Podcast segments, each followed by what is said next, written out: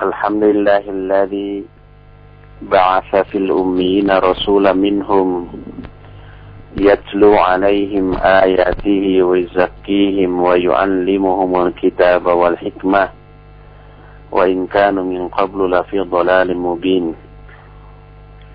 Wa huwa alladhi arsala rasulahu bil huda wa dinil haqq liyuzhirahu 'ala ad-dini kullihi walau karihal musyrikun. Wa asyhadu an la ilaha illallah wahdahu la syarika lah iqraran bihi wa tauhidan, wa asyhadu anna Muhammadan 'abduhu wa rasuluh sallallahu alaihi wa ala alihi wa ashabihi wa sallama tasliman mazida, wa ba'd.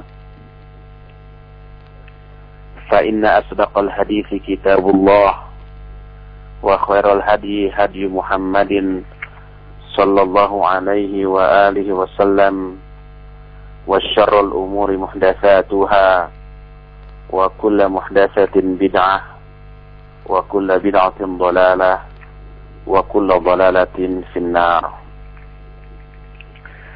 Ikhwati fillah azakumullah, juga para pendengar Radio Roja di mana saja Anda berada, alhamdulillah kita berjumpa kembali untuk meneruskan kajian kitab Al-Usul as-Salafah, yang pada pembahasan yang lalu kita sudah sampai pada pembahasan rukun iman yang kelima, yaitu iman kepada hari akhir. Dan poin yang sudah kita bahas adalah tentang salah satu poin dari iman kepada hari akhir adalah beriman kepada tanda-tanda kiamat. Dan tanda kiamat sudah kita terangkan ada empat. Pertama, tanda-tanda kecil yang sudah terjadi dan tidak terjadi lagi. Kedua, tanda-tanda kecil yang sudah terjadi dan terus masih berlangsung terjadi. Ketiga, tanda-tanda kecil yang belum terjadi tapi pasti akan terjadi. Dan keempat, tanda-tanda besar. Tanda besar ada sepuluh seperti yang sudah kita kupas pada pertemuan yang lalu. Dan tanda besar pertama dari hari kiamat adalah munculnya Dajjal la'natullahi alaih. Pada pertemuan yang lalu kita kita sudah mengupas beberapa hal yang berkaitan dengan Dajjal, tentang makna Al-Masih pada diri Dajjal, tentang ciri-ciri fisik Dajjal, tentang beberapa katakanlah yang dianggap kesaktian Dajjal, fitnah-fitnah Dajjal, pengikut-pengikut Dajjal, serta bagaimana apabila kita ingin terhindar atau aman dari fitnah Dajjal. Ada empat poin yang sudah dijelaskan kemarin. Pertama, isti'adzah, ta'awud kepada Allah, berlindung kepada Allah dari fitnah Dajjal. Kedua, menjauhi sejauh-jauhnya apabila kita mendengar ada berita tentang munculnya Dajjal. Ketiga, membaca surah Al-Kahfi. Dan terakhir, apabila memungkinkan, kita berlindung di Mekah dan Madinah, karena kedua kota itu merupakan dua kota yang tidak akan termasuki oleh Dajjal karena dijaga oleh para malaikat. Kita juga sudah menjelaskan tempat keluarnya Dajjal, berapa lama Dajjal merajalela di muka bumi ini. Masih berbicara tentang Dajjal, Dajjal akan mati pada hari keempat puluh dari kehidupan atau setelah keluarnya dia ke muka bumi ini. Dan satu-satunya yang bisa membunuh Dajjal hanyalah Nabiullah Isa alaihi salatu wassalam, yang kelak pada akhir zaman turun ke muka bumi untuk membunuh Dajjal. Dan turunnya Isa alaihi salatu wassalam ini pun termasuk salah satu di antara tanda-tanda kiamat. yang nanti akan ada pembahasan tersendiri tentang turunnya Isa alaihissalam. Dan pembahasan itu amat sangat penting mengingat banyaknya orang-orang yang t- tidak mempercayainya atau mengingkarinya dari kalangan kaum muslimin. Nanti akan kita kupas dalil-dalilnya dari Al-Quran dan sunnah Nabi shallallahu alaihi wasallam yang sahih. Dalam hadis yang sahih diriwayatkan oleh Imam Muslim, diterima dari Abu Hurairah radhiyallahu an, Nabi shallallahu alaihi wasallam menyatakan, bainama hum ay al-juyus al-islamiyah yu'idduna lil-qital yusawwuna as-sufuf id uqimatis shalah fayanzilu Isa ibn Maryam fa'ammahum fa'idha ra'ahu aduwullah zaba kama yadhubul malah fil ma falau tarakahu lan zaba hatta yahlik walakin yaqtuluhu Allahu biyadihi fayurihim dammahu. Ketika tentara kaum muslimin sudah mempersiapkan perang melawan Dajjal dan para pengikutnya, dan mereka berkumpul di Madinah saat itu, mereka sudah menyusun shaf atau barisan. Tiba-tiba dikomatkanlah sholat. Lalu turunlah Isa bin Maryam, lalu mengimami mereka. Keterangan Nabi Isa mengimami mereka ini nanti ada penjelasan lebih jauh. Ketika musuh Allah yaitu Dajjal melihat Isa, melelehlah seluruh tubuhnya, sebagaimana melelehnya garam ketika kena air. Seandainya dibiarkan begitu, pastilah dia akan meleleh terus sampai dia binasa. Akan tapi Allah ingin membunuh Dajjal dengan tangan Nabi Isa, lalu Allah memperlihatkan darahnya kepada mereka. Hadis ini bisa kita temukan dalam kitab Sahih Muslim, Kitabul Fitan, Bab Fathul Qastatiniyah, yang hadisnya bisa kita temukan pada nomor dua ribu delapan ratus sembilan puluh tujuh. Dalam Sunan Ibn Majah, Sahih Ibn Khuzaimah, Mustadrak Al-Hakim, dan yang lain-lain dari Abu Umamah dengan sanad yang sahih, Nabi shallallahu alaihi wasallam bersabda, wa imamuhum ay imamul muslimin alladhina yu'idduna al-qital rajulun salih فَبَيْنَمَا إِمَامُهُمْ قَدْ تَقَدَّمَ يُصَلِّ بِهِمُ الصُّبْحِ إِذْ نَزَلَ عَلَيْهِمْ عِيسَى بْنُ مَرْيَمَ الصُّبْحَ فَرَجَعَ ذَلِكَ الْإِيمَانُ يَنْقُصُ لِيَتَقَدَّمَ عِيسَى فَيَضَعُ عِيسَى يَدَهُ بَيْنَ كَتِفَيْهِ ثُمَّ يَقُولُ لَهُ تَقَدَّمْ فَيُصَلِّ فَإِنَّهَا لَقَدْ أُقِيمَتْ فَيُصَلِّ بِهِمْ إِمَامُهُمْ فإذا انصرف قال عيسى افتحوا الباب فيفتحون ووراءه الدجال معه سبعون ألف يهودي كلهم ذو سيف. Kata Nabi shallallahu alaihi wasallam, imam kaum muslimin yang mempersiapkan pasukan untuk memerangi Dajjal adalah seorang laki-laki yang soleh. Ketika sang imam sudah maju untuk memimpin sholat subuh, tiba-tiba turunlah Isa bin Maryam kepada mereka. Lalu sang imam pun mundur, agar Isa maju mengimami mereka. Tapi Isa kemudian meletakkan tangannya di antara kedua bahu imam itu, kemudian berkata, majulah dan sholatlah memimpin kami, karena sholat ini telah dikomatkan untukmu. Lalu sang imam pun sholat mengimami mereka. Begitu selesai sholat, Isa kemudian berkata, bukalah gerbang pintu Madinah. Lalu pintu gerbang Madinah pun dibuka, dan di balik pintu itu ada Dajjal, yang disertai diikuti oleh tujuh puluh ribu Yahudi. Semuanya sudah memegang pedang yang sedang terhunus. Apa yang terjadi? Fa'idha nadhara ilaihi dajjal zaba kama yadhubul malah fil ma' fayantaliqu hariban. Ketika Dajjal melihat Isa alaihi salam, maka tubuhnya pun meleleh, seperti melelehnya garam ketika kena air, lalu dia pergi kabur.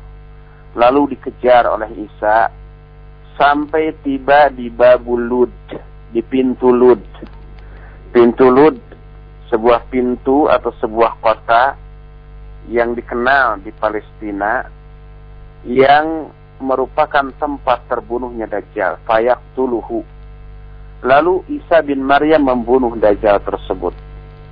Lalu Allah pun mengalahkan orang-orang Yahudi yang mengikuti Dajjal, sampai semua Yahudi kocar-kacir dikejar-kejar oleh kaum muslimin, sehingga dikatakan falam fala yabqa syai'un mimma khalaqallahu azza wa jalla.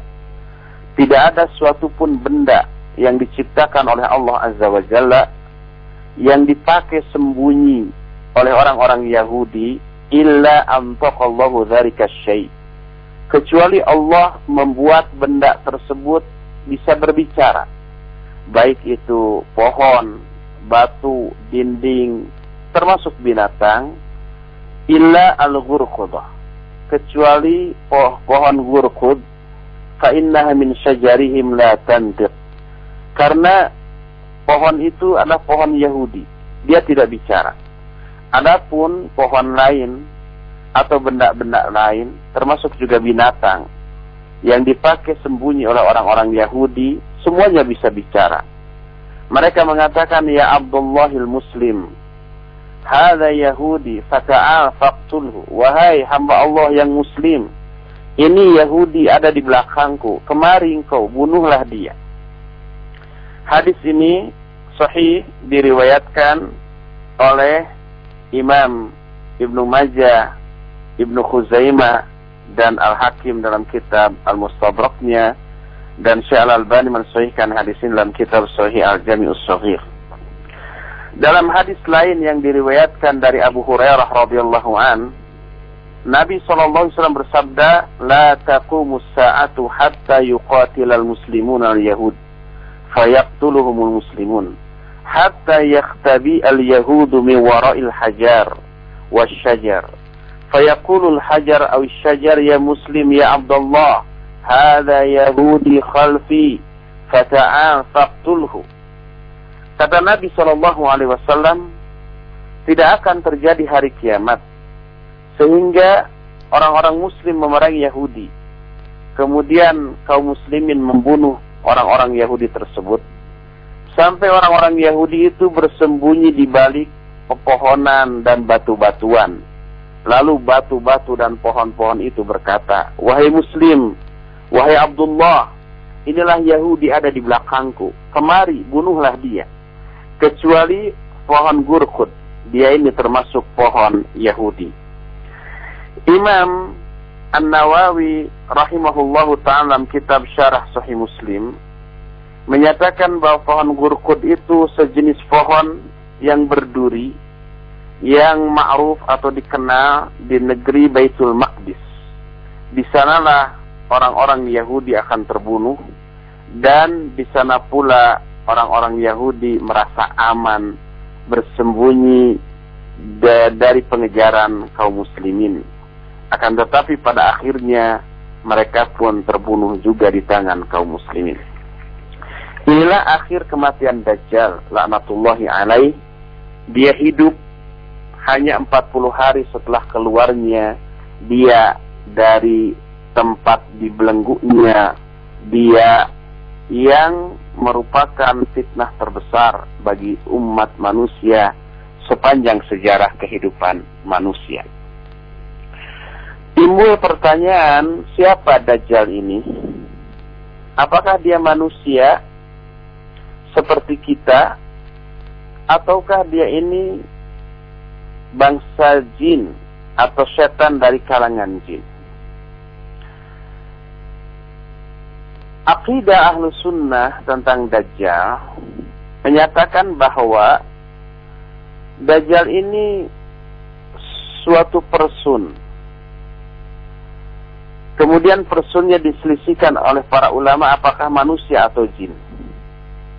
Berbeda dengan ahlul bid'ah yang menyatakan bahwa Dajjal ini sekedar simbol. Dajjal ini adalah sekedar simbol dari sesuatu yang pada ujung-ujungnya sebagian orang dari kalangan kaum muslimin menyatakan Dajjal itu sebenarnya Yahudi. Ini dibantah oleh para ulama. Seandainya Dajjal Yahudi, maka tidak perlu dijelaskan keluar pada akhir zaman. Sebab Yahudi di zaman Nabi shallallahu alaihi wasallam pun sudah ada. Tapi oleh Nabi dikatakan ini akan keluar nanti di akhir zaman. Ada lagi yang menyatakan bahwa Dajjal itu kan picak. Picak ini simbol ketimpangan antara dunia dan akhirat. Dia hanya memandang kepentingan dunia dan tanpa akhirat. Jadi bukan orang, bukan person. Ini pun terbantah dengan hadis. Andai uh, Dajjal adalah simbol ketimpangan, hanya lebih mementingkan dunia daripada akhirat, ini pun sudah terjadi jauh sebelum Nabi ada. Bahkan ketika Nabi ada juga, orang-orang sudah berprinsip seperti itu.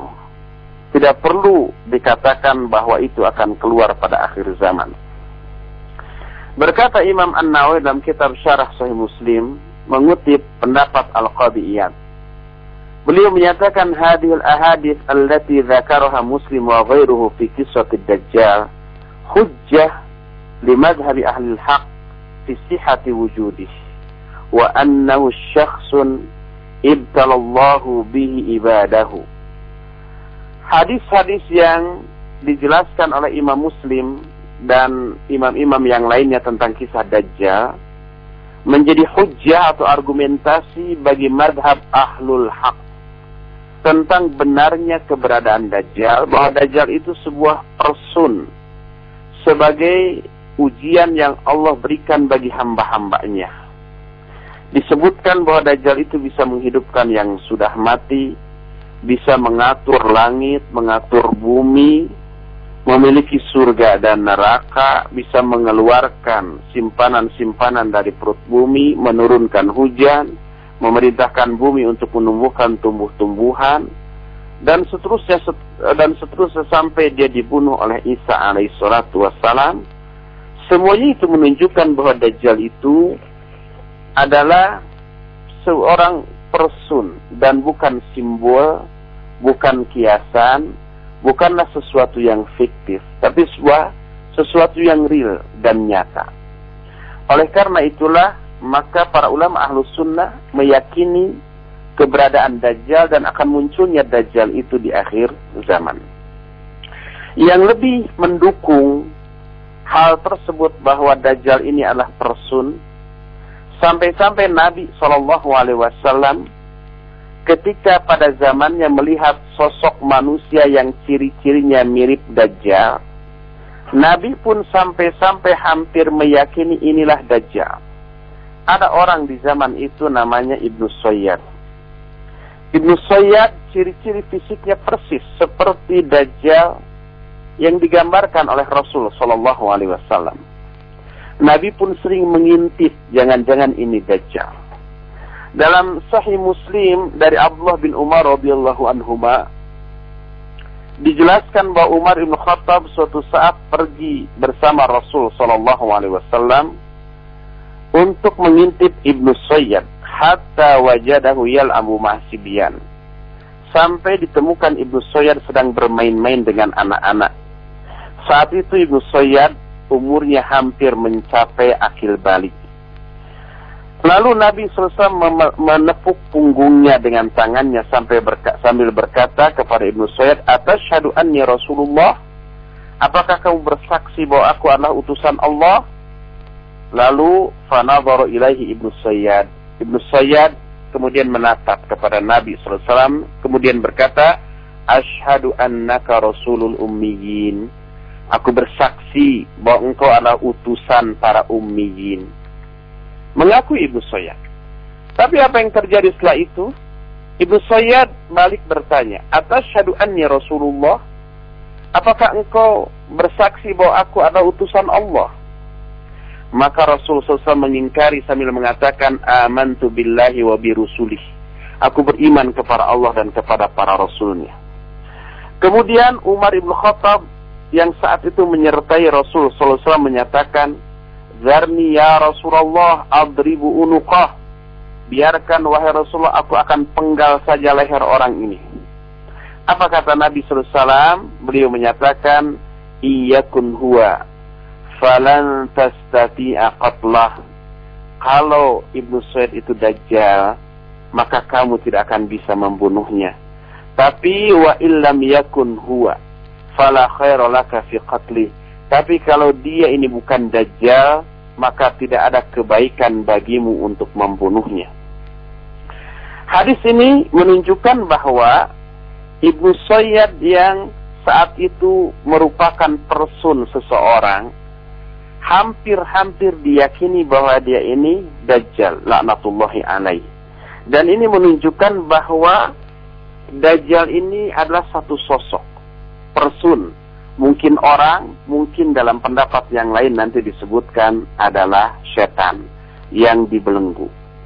Bahkan Ibnu Umar radhiyallahu anhuma ketika dia melihat sosok Ibnu Sayyad, dia sampai menyatakan, wallahi ma asyku anna Ibnu Sayyad huwal masihud dajjal. Demi Allah, aku tidak ragu-ragu lagi bahwa Ibnu Sayyad Allah al-Masih ad-Dajjal. Ungkapan Ibnu Umar itu diriwayatkan oleh Imam Abu Daud dengan sanad yang sahih. Kemudian selain itu, uh, Ibnu Sayyad seringkali mendakwakan atau mengklaim dirinya sebagai seorang muslim. Dia tinggal bersama pada zaman Rasul shallallahu alaihi wasallam beberapa lama, tapi orang-orang meragukan keislamannya.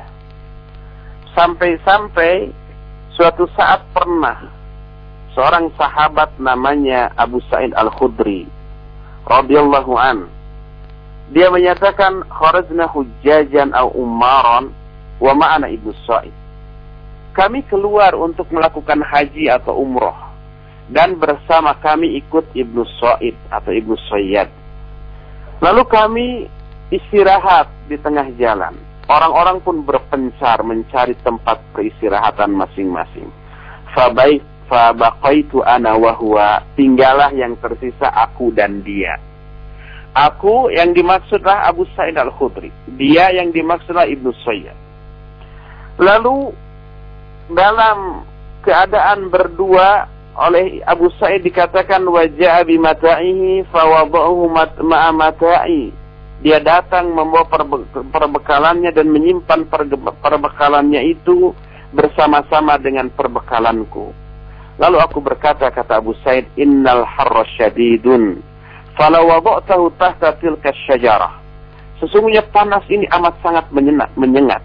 Seandainya engkau letakkan perbekalan itu di, di, di bawah pohon itu, maka itu bagus. Lalu dia melakukan itu.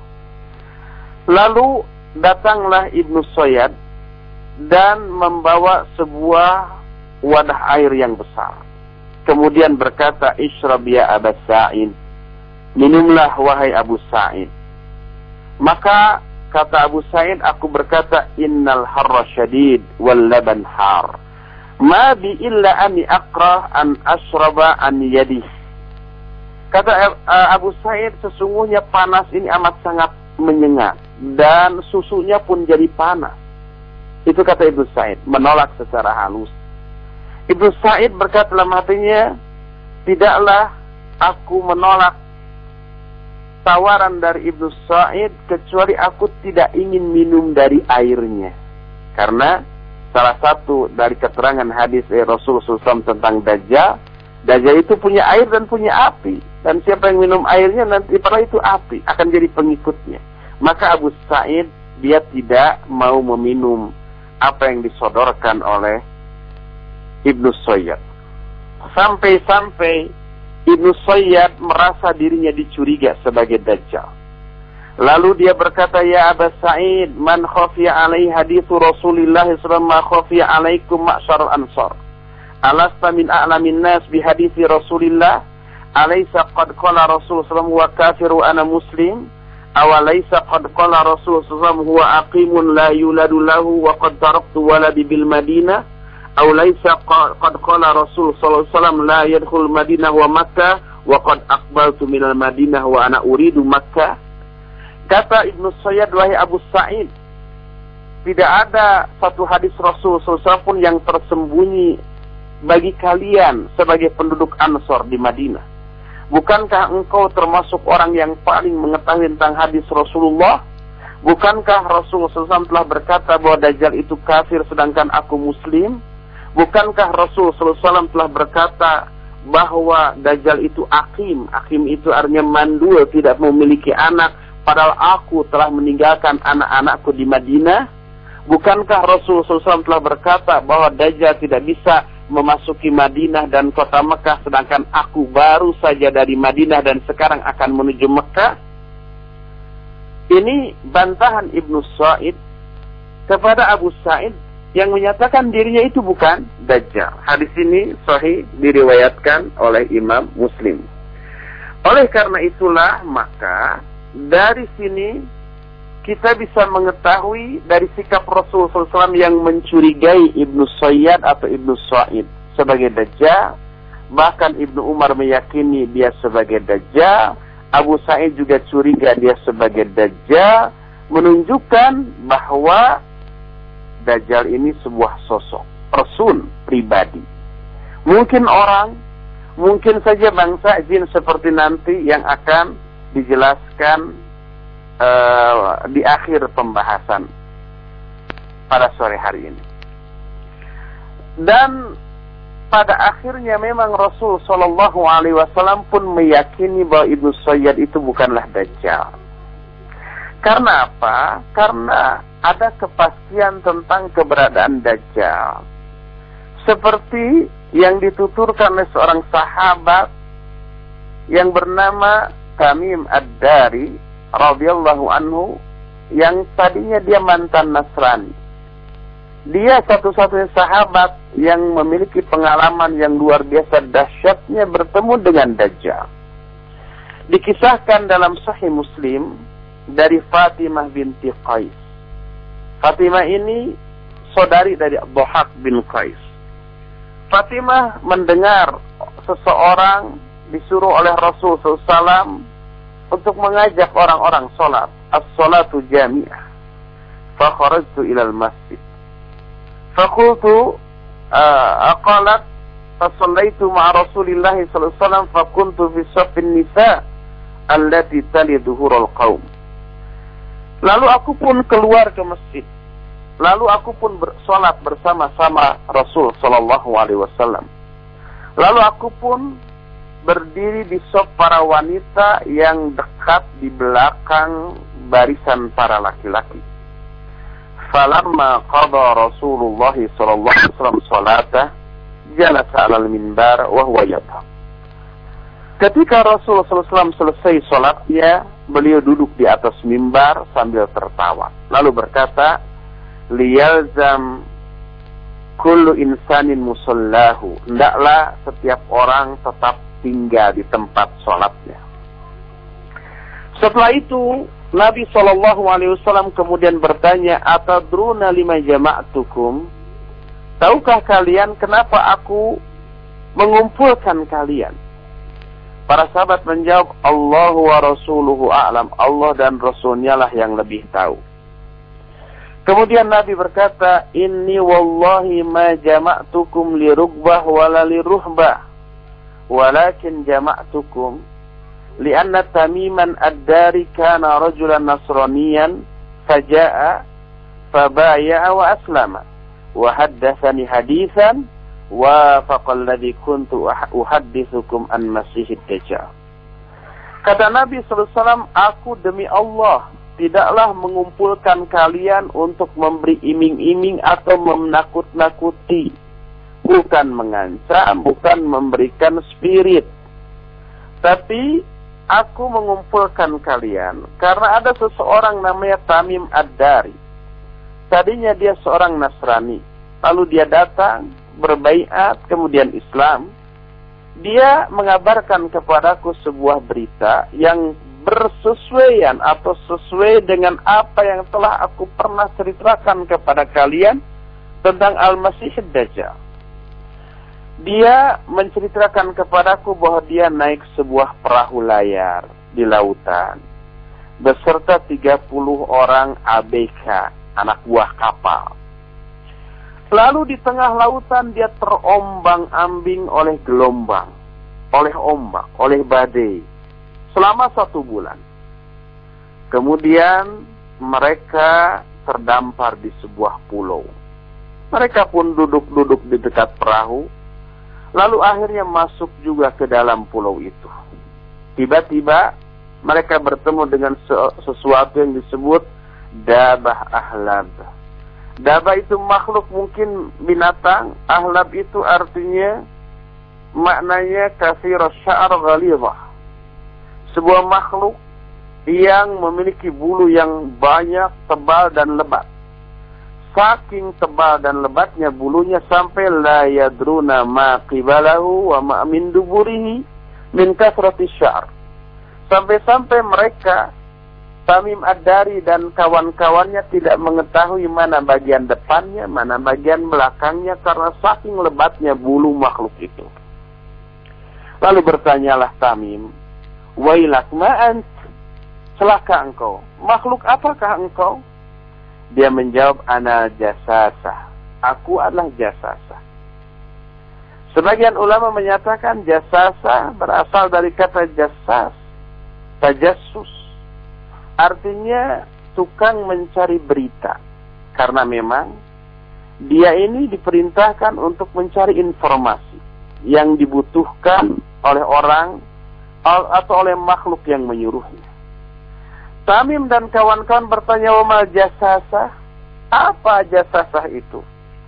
Dia menjawab, "Ayuhal qaum, unzuru ila hadzal rajul fid dair." Wahai kaum, wahai orang-orang, coba kalian lihat, tengok tuh, ada seseorang di sebuah bangunan tua di sono. Fa innahu ila khabarikum bil aswa, karena dia amat sangat rindu sekali terhadap berita kalian. Maka kemudian Tamim beserta kawan-kawannya itu bergegas pergi menuju bangunan tua yang ditunjukkan oleh jasasah tadi. Fa'idha fihi a'dhamu insan ra'ainahu qad khalqan. Tiba-tiba aku atau kami melihat orang yang belum pernah kami melihat orang sebesar itu, dan disebutkan wa ashadduhu wisaqa, dia amat sangat dibelenggu secara kuat. Majmu'atu yadahu ila unuqih, kedua tangannya itu disatukan, dirantai sampai ke tengkuknya. Ma baina rukbataihi ila ka'baihi bil hadid, sedangkan kedua lututnya juga dibelenggu dengan besi sampai ke kedua mata kakinya. Dari lutut sampai kedua mata kakinya dibelenggu dengan rantai besi juga. Kami bertanya, "Ma anta, makhluk apakah engkau?" Orang yang dibelenggu tadi menjawab, "Qad quddirtum ala khabari, fa akhbiruni ma antum." Kalian telah ditakdirkan untuk memperoleh informasi tentang diriku. Coba sekarang ceritakan kalian siapa? Dijawab oleh Tamim, "Nahnu unasun minal Arab." Kami sekelompok manusia bangsa Arab. "Raqibna fi safinatil bahriyah." Kami menumpang perahu layar di lautan, kemudian kami diombang-ambingkan selama satu bulan oleh gelombang di lautan, sampai kami terdampar di pulaumu ini, kemudian kami duduk di dekat uh, perahu, kami, lalu kami masuk ke pulau, dan kami bertemu dengan makhluk yang banyak bulunya, dan kami tidak tahu mana depannya, mana belakangnya. Kami bertanya, "Siapa engkau?" dan seterusnya, menceritakan pertemuannya dengan jasasah. Kemudian orang yang dibelenggu tadi berkata, "Fa'akhbiruni an-nakhli Bisan." Coba ceritakan kepadaku tentang pohon kurma di Bisan. Bisan adalah salah satu kota di Palestina. Kulna, kami bertanya, an aisya'niha tastakhbir, tentang apanya yang kamu ingin ketahui tentang Bisan itu. Orang yang dibelenggu tadi berkata, as'alukum an-nakhliha hal yuthmir, aku bertanya kepada kalian tentang kurmanya, apakah pohon kurma itu masih berbuah? Qulna na'am, kami menjawab iya. Kata orang itu, amma innahu yushiku alla yuthmir, sebentar lagi pohon kurma itu tidak akan berbuah. Lalu dia bertanya lagi, akhbirni an Buhairah Tibriyah, coba ceritakan sekarang kepadaku tentang Laut Tibriyah. Laut Tibriyah adalah laut di Palestina yang airnya tawar, tidak asin. Coba ceritakan tentang hal itu. Kami bertanya, an aisya'ni tastakhbir, tentang apanya yang kamu ingin ketahui? Dia berkata, hal fiha ma, apakah lautan itu masih ada airnya? Dijawab, hiya katsiratul ma, ya airnya masih banyak. Dia berkata, berkata, amma inna ma'a yushiku ayadhab, sebentar lagi airnya akan kering. Dia bertanya lagi, akhbirni an aini Zughar, coba sekarang ceritakan kepadaku tentang mata air Zughar. Mata air Zughar, Zughar itu sebuah kota yang dekat dengan Syam. Dijawab, an aisya'ni tastakhbir, tentang apanya yang kamu ingin ketahui? Dia berkata, hal fil aini ma wa hal yazra'u alwa bima'il ain, apakah mata air itu masih ada airnya dan apakah penduduk di sekitarnya masih bercocok tanam dengan air ini? Dijawab, na'am hiya katsiratul ma wa ahluha yazra'una min ma'iha, ya airnya masih banyak dan penduduknya masih bercocok tanam dengan air itu. Dia bertanya lagi, akhbirni akhbiruni an-nabil ummiin ma fa'al, coba ceritakan kepadaku tentang seorang nabi yang ummi, apa yang dia lakukan? Dijawab oleh Tamim, qad kharaja min Makkah wa nazala Yatrib, dia keluar dari Mekah, kemudian sekarang tinggal di Yasrib. Yasrib itu Madinah. Si orang itu bertanya lagi, aqatalahul Arab, apakah dia diperangi oleh orang Arab? Dijawab, na'am, iya. Dia bertanya lagi, kaifa sona bihim, apa yang dia lakukan kepada orang Arab itu?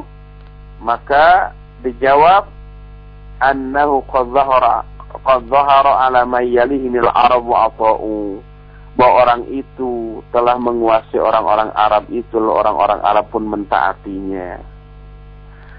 Lalu orang itu bertanya, qad kana dzalik, apakah hal itu sudah terjadi? Dijawab, iya. Dia berkata, amma inna dzalika khairul lahum ayyuti'u wa inni mukhbirukum anni, kata orang itu, kalau hal itu terjadi bagus bagi mereka untuk mentaatinya. Sekarang aku akan mengabarkan kepada kalian tentang diriku. Inni anal masih wa inni ushiku ayyu'dhana li fil khuruj fa akhruju fa asiru fil ard fala ada'u qaryatan illa hababtuha fi arba'ina laylah illa Makkah wa Tayyibah fahuma muharramatani alayya kiltahuma kullama aradtu an adkhula wahidatan minhuma istaqbalani malakun biyadihi sayfi solta yasudduni anha wa inna ala kulli naqbin minha malaikah yahrusunaha, kata orang itu, sesungguhnya aku adalah al-masih, maksudnya dajjal, dan sebentar lagi aku diizinkan untuk keluar. Lalu aku akan keluar, aku akan berjalan di muka bumi, tidak ada satupun daerah yang ada di muka bumi kecuali aku akan datangi hanya dalam empat puluh hari, kecuali Mekah dan Thayyibah. Kedua kota itu diharamkan atasku. Setiap kali aku akan memasuki salah satu kota itu, ada malaikat yang menyambutku dengan pedang yang terhunus, dia menghalangi aku. Dan sungguhnya di setiap pojok atau penjuru kota itu ada malaikat yang menjaganya. Itulah berita dari Tamim Ad-Dari yang disampaikan kepada Rasul sallallahu alaihi wasallam. Setelah itu Rasul sallallahu alaihi wasallam mengatakan hadhihi thayyibah, hadhihi thayyibah, hadhihi thayyibah. Inilah yang dimaksud thayyibah itu, inilah yang dimaksud thayyibah itu, inilah yang dimaksud thayyibah. Sebab tadi si Dajjal tadi menyatakan kecuali Mekah dan thayyibah yang tidak akan bisa aku masuki. Thayyibah itu ini yaitu Madinah.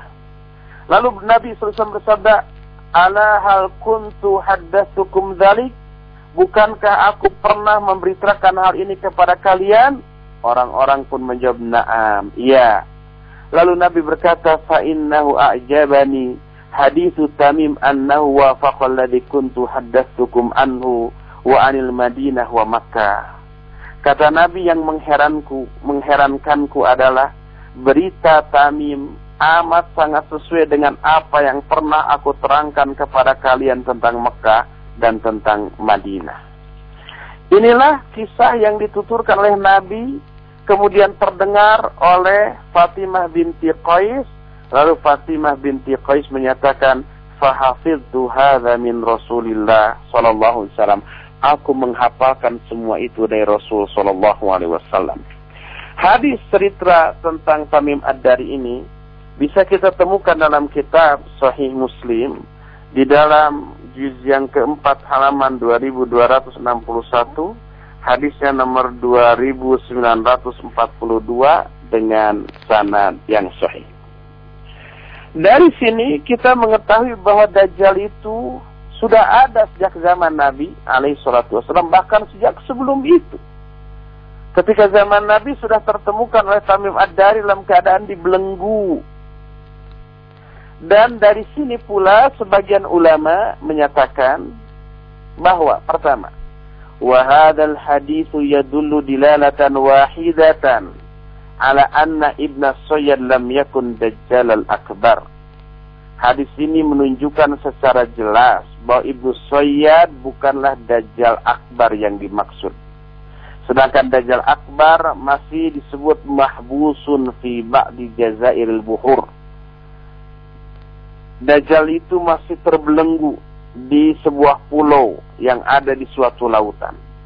Sampai dari sini sebagian ulama menyatakan, disebutkan, yaqulu ba'du ahli ilmi annahu syaitan minasyayatinil ladina habisahum Nabiullah Sulaiman idh yub'ayab'udu wujudu bashar ala qaidil hayat hadil fatrah at-tawila wallahu alam bisawab.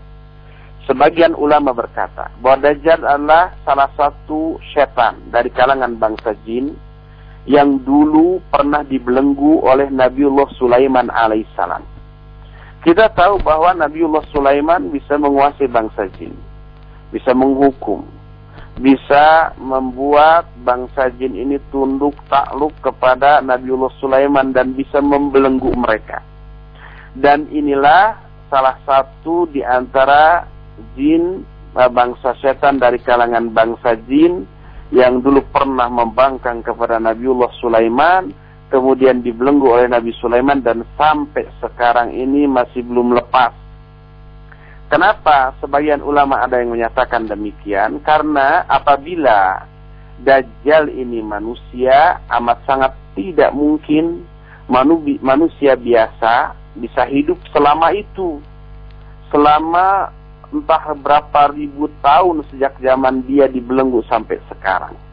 Dan itu hanya mungkin dialami oleh bangsa jin, oleh setan dari kalangan jin. Sehingga sebagian ulama menyatakan bahwa Dajjal ini anak bangsa jin, walaupun sebagian lagi menyatakan bahwa Dajjal ini bangsa manusia. Inilah penjelasan tentang Dajjal yang merupakan salah satu fitnah yang sangat besar, bahkan fitnah terbesar sepanjang kehidupan manusia, dan ini akan keluar di akhir zaman sebagai salah satu tanda besar dari sudah dekatnya hari kiamat. Selesai sudah penjelasan tentang Dajjal sebagai salah satu di antara tanda kiamat. InsyaAllah pada Jumat yang akan datang kita akan teruskan kepada pembahasan tanda kiamat besar yang lainnya, yaitu turunnya Nabiullah Isa alaihi salatu wassalam dan bagaimana beliau membunuh Dajjal laknatullahi alaihi. Nampaknya untuk sore hari ini cukup sampai di sini saja dulu penjelasan kita, karena kalau kita teruskan ke pembahasan tentang Nabi Isa waktunya nggak cukup yang tersisa, masih panjang penjelasan Nabi Isa. Dan sisa waktu yang ada kita akan gunakan untuk tanya jawab. Untuk pertama saya persilakan kepada para pendengar Radio Roja, baik langsung lewat telepon ataupun lewat S M S. Dan saya persilakan kepada Akhi Fawas untuk memandunya. Nah. Alhamdulillah. Terima kasih untuk Ustaz. Dan demikian ikhwatal Islam para pendengar dimanapun Anda berada, pembahasan dari uh, syarah al-usul as-salafah, pembahasan arkanul iman yang disampaikan oleh Ustaz Abu Haidar As-Sundawi hafizahullahu ta'ala. Dan tadi kita simak penjelasan dari salah satu tanda akhir zaman mengenai kemunculan Dajjal. Dan berikut kami berikan kesempatan untuk Anda yang akan bertanya di kesempatan sore hari ini. Kami angkat untuk yang pertama dari penelpon terlebih dahulu. Assalamualaikum. Assalamualaikum. Waalaikumsalam warahmatullahi. Dari mana Ibu? Dari Umi Rania. Silakan Ibu. Di mana? Di Bogor. Silakan Ibu. Assalamualaikum Ustaz. Waalaikumsalam warahmatullahi wabarakatuh. Silakan Bu. Apa namanya, kenapa kalau Dajjal itu di dalam Al-Quran tidak ada, ada, ada hanya di hadis gitu loh. Hmm, hmm, mohon penjelasan Ustaz. Terima hmm. kasih. Assalamualaikum. Nah, waalaikumsalam warahmatullahi wabarakatuh. Nah, silakan Ustaz. Iya, kepada Ibu yang ada di Bogor ya. Nah. Pertanyaannya, kenapa Dajjal tidak dijelaskan dalam Al-Quran tapi hanya ada di dalam hadis yang sahih? Benar Bu, di dalam Al-Quran tidak ada Dajjal. Tapi Dajjal ada dalam hadis yang mutawatir. Sampai Syaikh Al-Albani rahimahullahu ta'ala menyusun sebuah kitab khusus tentang uh, takhrij hadis tentang Dajjal. Dan berdasarkan penelaahan beliau, beliau menyatakan bahwa hadis-hadis tentang Dajjal itu sampai mencapai derajat mutawatir maknawi. Dan hadis yang mencapai derajat mutawatir maknawi itu sudah pasti sahihnya dan qat'i dilalahnya. Oleh karena itu, sekalipun Dajjal tidak dijelaskan di dalam Al-Quranul Karim, tetapi keberadaan itu wajib diyakini karena dijelaskan dalam hadis-hadis yang sahih bahkan mencapai derajat mutawatir maknawi.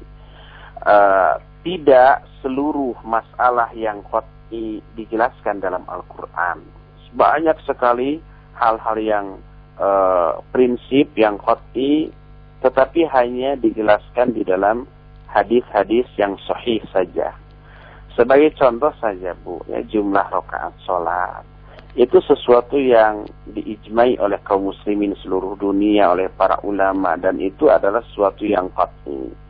Tapi adakah jumlah rakaat sholat dijelaskan dalam Al-Quran? Tentu saja tidak ada. Al-Quran hanya menyuruh sholat dilakukan pada waktunya. Tapi bagaimana tata cara sholatnya, berapa jumlah rakaatnya, kapan saja waktu-waktunya, itu tidak dijelaskan dalam Al-Quran. Demikian juga saum. Saum itu qat'i. Dan termasuk tata cara saum dan waktu saum dari mulai fajar sampai maghrib, itu juga qat'i. Tetapi e, batasan waktu dan tata cara saum itu tidak dijelaskan di dalam Al-Quran. Dijelaskannya dalam hadis-hadis yang sahih. Termasuk juga haji. Haji hanya berupa perintah dalam Al-Quran. Tapi tata caranya dan waktunya tidak dijelaskan dalam Quran. Tapi dijelaskan dalam hadis-hadis yang sahih. Walhasil, tidak seluruh masalah yang qat'i dijelaskan dalam Al-Quran. Dan banyak aspek termasuk aspek akidah yang hanya dijelaskan dalam hadis-hadis yang sahih. Tetapi sekalipun tidak dijelaskan dalam Al-Quran, hanya dijelaskan dalam hadis yang sahih, selama itu benar hadisnya sahih, maka selama itu pula wajib kita untuk meyakininya. Wallahu a'lam bissawab. Baik, berikut uh, masih dari penelpon Ustaz ya. Silakan. Kami angkat yang kedua. Assalamualaikum. Waalaikumsalam. Dengan siapa Pak? Dengan Selamat Pak. Silakan Pak. Selamat di Bekasi Pak ya. Silakan Pak. Assalamualaikum. Oh, mau nanya Ustaz, uh, mau naik tanda hari kiamat nanti akan munculnya Ya'juj dan Ma'juj, apa itu benar Ustaz? Hmm. Nah, kemudian itu, itu saja. Nah, nah. Apa benar itu? Iya. Iya. Ya, Bapak penanya dari Bekasi nah. menyatakan salah satu tanda kiamat adalah munculnya Ya'juj dan Ma'juj. Apa benar? Benar. Kalau Ya'juj Ma'juj dijelaskannya ada dalam Al-Quran, selain dalam hadis-hadis yang sahih. Nah itu satu zaman dengan Nabiullah Isa alaihissalam. Nanti poin ketiga kita akan bahas Ya'juj Ma'juj. Jadi Dajjal dulu, setelah Dajjal terbunuh oleh Nabi Isa, mati. Kemudian setelah Nabi Isa uh, beres mengurus menegakkan syariat Islam, nanti keluar Ya'juj dan Ma'juj. Itu sezaman dengan Nabiullah Isa alaihi salatu wassalam. Nah, penjelasan rinci tentang Ya'juj Ma'juj nanti akan kita terangkan, ada pembahasan khusus masalah ini. Tapi benar bahwa Ya'juj dan Ma'juj salah satu di antara tanda-tanda kiamat nah. yang dijelaskan dalam Al-Qur'an dan hadis-hadis yang sahih. Nah. Wallahu a'lam bishawab. Nah, berikutnya masih dari penelpon saja. Kami ya, angkat kembali, ada Ibu Tuti di Depok. Silakan, Ibu. Assalamualaikum, Ustaz. Waalaikumsalam warahmatullahi wabarakatuh. Silakan. Uh... Tadi dikatakan bahwasannya ada, ada dua pendapat yang mengatakan bahwa Dajjal itu bisa bisa berupa syaitan atau manusia. Yang hmm. saya tanyakan, apakah kalau memang dia manusia, uh, dia juga uh, pada yaumul akhir nanti juga berlaku seperti manusia yang akan dibangkitkan uh, di padang mahsyar. Hmm. Jazakumullah khairan. Hmm. Oh, ya, Assalamualaikum. Waalaikumsalam warahmatullahi wabarakatuh. Iya, Ibu nah. Tuti yeah. bertanya. Apakah Dajjal kelak akan dibangkitkan? Iya, akan dibangkitkan. Apakah dia manusia ataupun jin? Dua-duanya, baik jin ataupun manusia, kan wajib ibadah kepada Allah Subhanahu wa Ta'ala. Dan kelak di akhirat akan dibangkitkan dan dihisab sesuai dengan amalnya masing-masing. Kalau Dajjal diikhtilafkan antara manusia dan jin, apapun dia, jinkah ataukah manusiakah, tetap dua-duanya akan dibangkitkan pada hari kiamat. Wallahu a'lam bishawab. Baik, uh, masih dari penelpon saja atau uh, berikutnya kami angkat dari penelpon, ada pendengar kita yang ketiga, assalamualaikum, atau keempat nih, assalamualaikum. Assalamualaikum. Ya, waalaikumsalam warahmatullahi. Dengan siapa, dari mana ya, Ibu? Dengan Ibu Ita dari Bekasi. Silakan Ibu Ita. Ya, assalamualaikum Pak Ustaz. Waalaikumsalam warahmatullahi. Uh, ini kalau misalkan uh, kita mau apa ya sebagai umat Muslim, uh, bagaimana kita tahu kalau turunnya Dajjal itu tanda-tandanya itu aja, Pak Ustaz? Mm-hmm. Iya, agar kita terhindar, Bu Yana. Waalaikumsalam warahmatullahi wabarakatuh. Silakan Ustaz. Iya, Ibu Ika, bagaimana kalau kita uh, caranya mengetahui bahwa Dajjal itu sudah turun atau belum? Ya, kita Bu mengetahui dari tanda-tanda yang sudah kita jelaskan. Pertama, sebelum uh, Dajjal keluar itu kita mengalami apa yang sudah saya terangkan, masa kemarau yang panjang, kemudian air tidak, hujan tidak turun, tumbuh-tumbuhan tidak tumbuh gitu ya. Sampai kaum muslimin saat itu makan makannya juga agar kenyang cukup dengan tasbih, takbir dan tahmid. Itu sebelum keluarnya Dajjal. Kemudian ketika Dajjal keluar, tanda-tanda fisiknya dan tanda-tanda e, tingkah lakunya sudah juga kita terangkan pada pertemuan kemarin ya Bu ya. Nah, dengan hal itulah kita mengetahui Dajjal. Kita pun sudah menjelaskan bagaimana caranya agar kita bebas dari fitnah Dajjal dengan empat cara yang sudah tadi dijelaskan. Ta'awud, berlindung kepada Allah ya, kemudian membaca surah Al-Kahfi, kemudian menghindari Dajjal sejauh-jauhnya, dan kalau bisa masuklah kita ke kota Mekah dan Madinah. Begitu cara kita mengenali Dajjal laknatullahi alaihi. Wallahu a'lam. Baik Ustaz, masih dari ada pertanyaan dari pendengar melalui pesan singkat Ustaz. Silakan. Nah, ada pendengar yang datang, uh, Ibu Hani di uh, di Bogor yang bertanya, Ustaz tadi menjelaskan bahwasannya uh, Rasulullah shallallahu alaihi wasallam dan para sahabat uh, mencurigai Ibn Sayyad yang mempunyai fisik seperti halnya uh, Dajjal. Uh, yang jadi pertanyaan Ustaz, apakah dengan demikian kita diperbolehkan untuk uh, waspada ataupun mencurigai uh, orang-orang yang secara zahir mungkin uh, Uh, mempunyai uh, fisik yang atau mempunyai penampilan yang uh, berupa seperti penjahat ataupun uh, yang se, yang sejenisnya, uh, dan kita waspada terhadap orang tersebut. Mohon penjelasannya Ustaz. Iya, betul, betul. Salah satu faedah dari hadis-hadis tadi bahwa kita diperbolehkan mewaspadai, mencurigai orang yang baik secara fisik ataupun secara tingkah laku, menunjukkan ciri-ciri dajjal seperti yang teralami oleh Rasulullah shallallahu alaihi wasallam, oleh para sahabat. Bahkan Ibnu Umar meyakini, wallahi ma asyukku annahu dajjal, aku demi Allah tidak ragu lagi bahwa dia itu dajjal. Tapi ternyata keliru, karena ternyata di akhir uh, apa namanya apa yang saya ceritakan tadi itu ternyata dia bukan dajjal, karena dajjal diceritakan oleh Tamim Ad-Dari radhiyallahu anhu.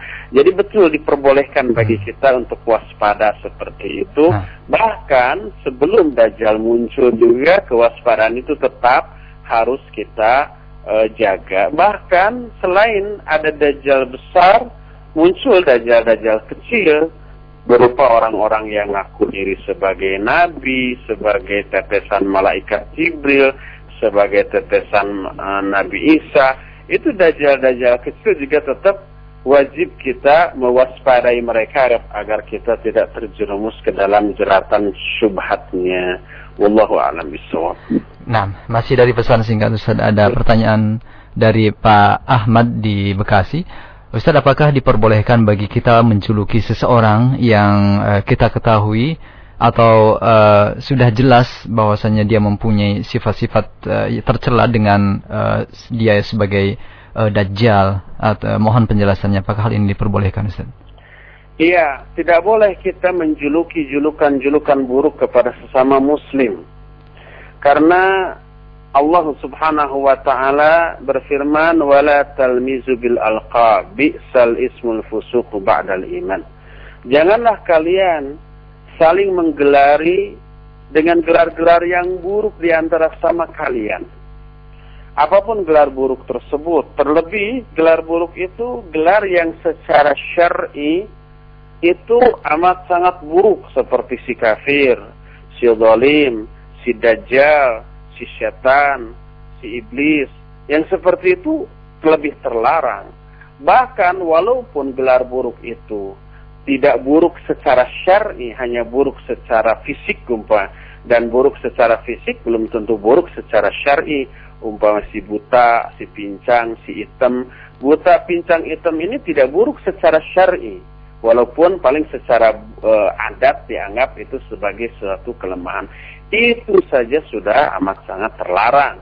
Wala talmizu bil alqab. Apalagi kalau umpamanya gelar-gelar buruk itu adalah yang buruk secara syar'i, seperti si iblis, si setan, si dajjal, maka amat sangat tidak boleh sama sekali. Wallahu a'lam bishawab. Baik, masih ada waktu Ustaz untuk pertanyaan berikut. Nah, pertanyaan berikut dari nol dua satu delapan dua tiga enam lima empat tiga. Kami angkat kembali di penelpon yang berikutnya. Assalamualaikum. Waalaikumsalam warahmatullahi wabarakatuh. Ya, dengan siapa, dari mana Bapak? Dengan Pak Mat nih di Tangerang, karyawan Gajah Tunggal. Ahlan, silakan Pak Mat ya. Silakan ya. Pak Mat. Assalamualaikum Pak Ustaz. Waalaikumsalam warahmatullahi wabarakatuh. Uh, saya mau menanyakan, kan ini tentang uh, cerita dajjal ya. Iya. Hmm. Apakah betul di situ diperkatakan ada dajjal kalau kita habis sholat yang lima waktu, uh, katanya ada doanya. Uh-huh. Allahumma inni a'udzubika min azabil qabri wa min yeah. azabil jahannam wa min fitnatil mahyaya wa min. Itu apakah betul memang ada doa itu? Iya. Hmm. Uh, itu aja yang itu, itu ya Pak Ustaz. Ya, terima, terima kasih. kasih. Assalamualaikum warahmatullahi wabarakatuh. Waalaikumsalam warahmatullahi wabarakatuh. Terima kasih Pak Imam. Silakan. Doa tadi Pak bukan dibaca seusai sholat, iya. tapi dibaca di dalam sholat, hmm. tepatnya di dalam tasyahud. Baik tasyahud awal ataupun tasyahud akhir. Allahumma inni a'udzubika min azabi jahannam, min azabil qabr, min fitnatil mahya wa mamati, min fitnatil masihid dajjal. Itu baca dalam sholat, dalam tasyahud, baik sholat sunat ataupun sholat fardu, baik tasyahud awal ataupun tasyahud akhir dibaca.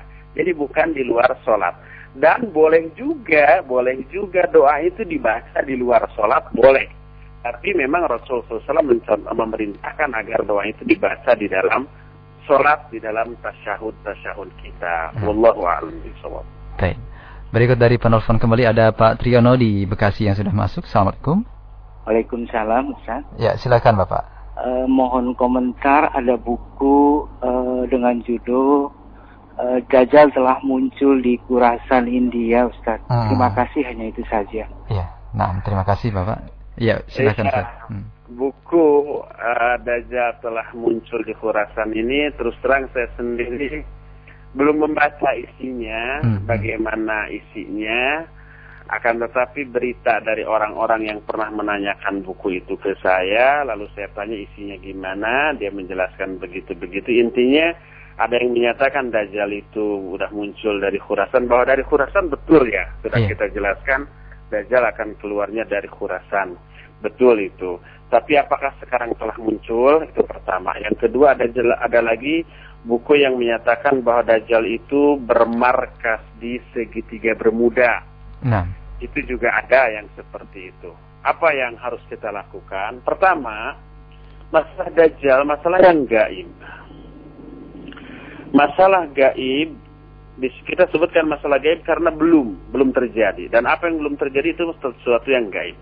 Masalah yang gaib tidak boleh kita percayai, tidak boleh kita yakini, kecuali berdasarkan nas Al-Quran dan As-Sunnah. Selama itu tidak didasarkan pada Al-Quran dan As-Sunnah, tidak boleh kita mempercayainya. Nah, sekarang kalau umpah Dajjal dikatakan sudah muncul dari Khurasan, sudah muncul sekarang. Dan sekarang itu kapan gitu ya? Mungkin beberapa tahun lalu setelah ketika buku itu terbit, yeah. kita lihat bahwa menurut hadis, hari pertama kemunculan Dajjal, lama hari tersebut sama dengan satu tahun, hari kedua satu bulan, hari ketiga satu pekan, hari keempat dan seterusnya barulah seperti biasa. Nah, kita lihat itu tidak terjadi, belum pernah kita alami hari seperti itu. Hari-hari yang kita lalui sampai detik ini masih tetap berjalan normal, sehari semalam dua puluh empat jam di seluruh belahan dunia, sama seperti itu. Nah, itu yang pertama. Kedua, sebelum Dajjal keluar menurut nas hadis yang sahih, akan terjadi dulu kemarau panjang. Dan itu belum terjadi. Orang-orang masih makan nasi, masih, masih makan roti, masih makan keju, masih banyak berlimpah makanan sekarang. Yeah. Para Nabi Sallallahu Alaihi Wasallam menyatakan bahwa tasbih, tahmid, dan takwir mencukupkan mengenyangkan kaum muslimin pada zaman itu. Nah, apabila nas hadis demikian lalu ada orang yang menyatakan Dajjal sudah keluar, ber, tidak tidak sesuai dengan nas hadis tadi. Oleh karena itulah maka cukup kita apa meyakini apa-apa yang dijelaskan di dalam nas Al-Quran atau hadis-hadis yang sahih tentang masalah itu, dan tidak perlu kita mempedulikan semua keterangan lain yang berselisih atau tidak sejalan dengan Al-Quran dan hadis tentang masalah tersebut. Nah, begitu saja barangkali. Nah, ya cukup pawas untuk nah, sore hari ini sampai di sini. Insya Allah kita akan berjumpa kembali mungkin tahun depan ya untuk nah, siaran langsung ini. Mungkin nah, sekarang terakhir bagi saya untuk tahun ini. Nah, akan tetapi mungkin bisa diputar rekaman-rekaman saya untuk Jumat-Jumat yang akan insya datang. Allah, insya Allah, sampai di sini dan saya ucapkan subhanakallahum bihamdik asyhadu alla ilaha illa ant astaghfiruka wa atubu ilaik walhamdulillahi rabbil alamin. Wassalamualaikum warahmatullahi wabarakatuh.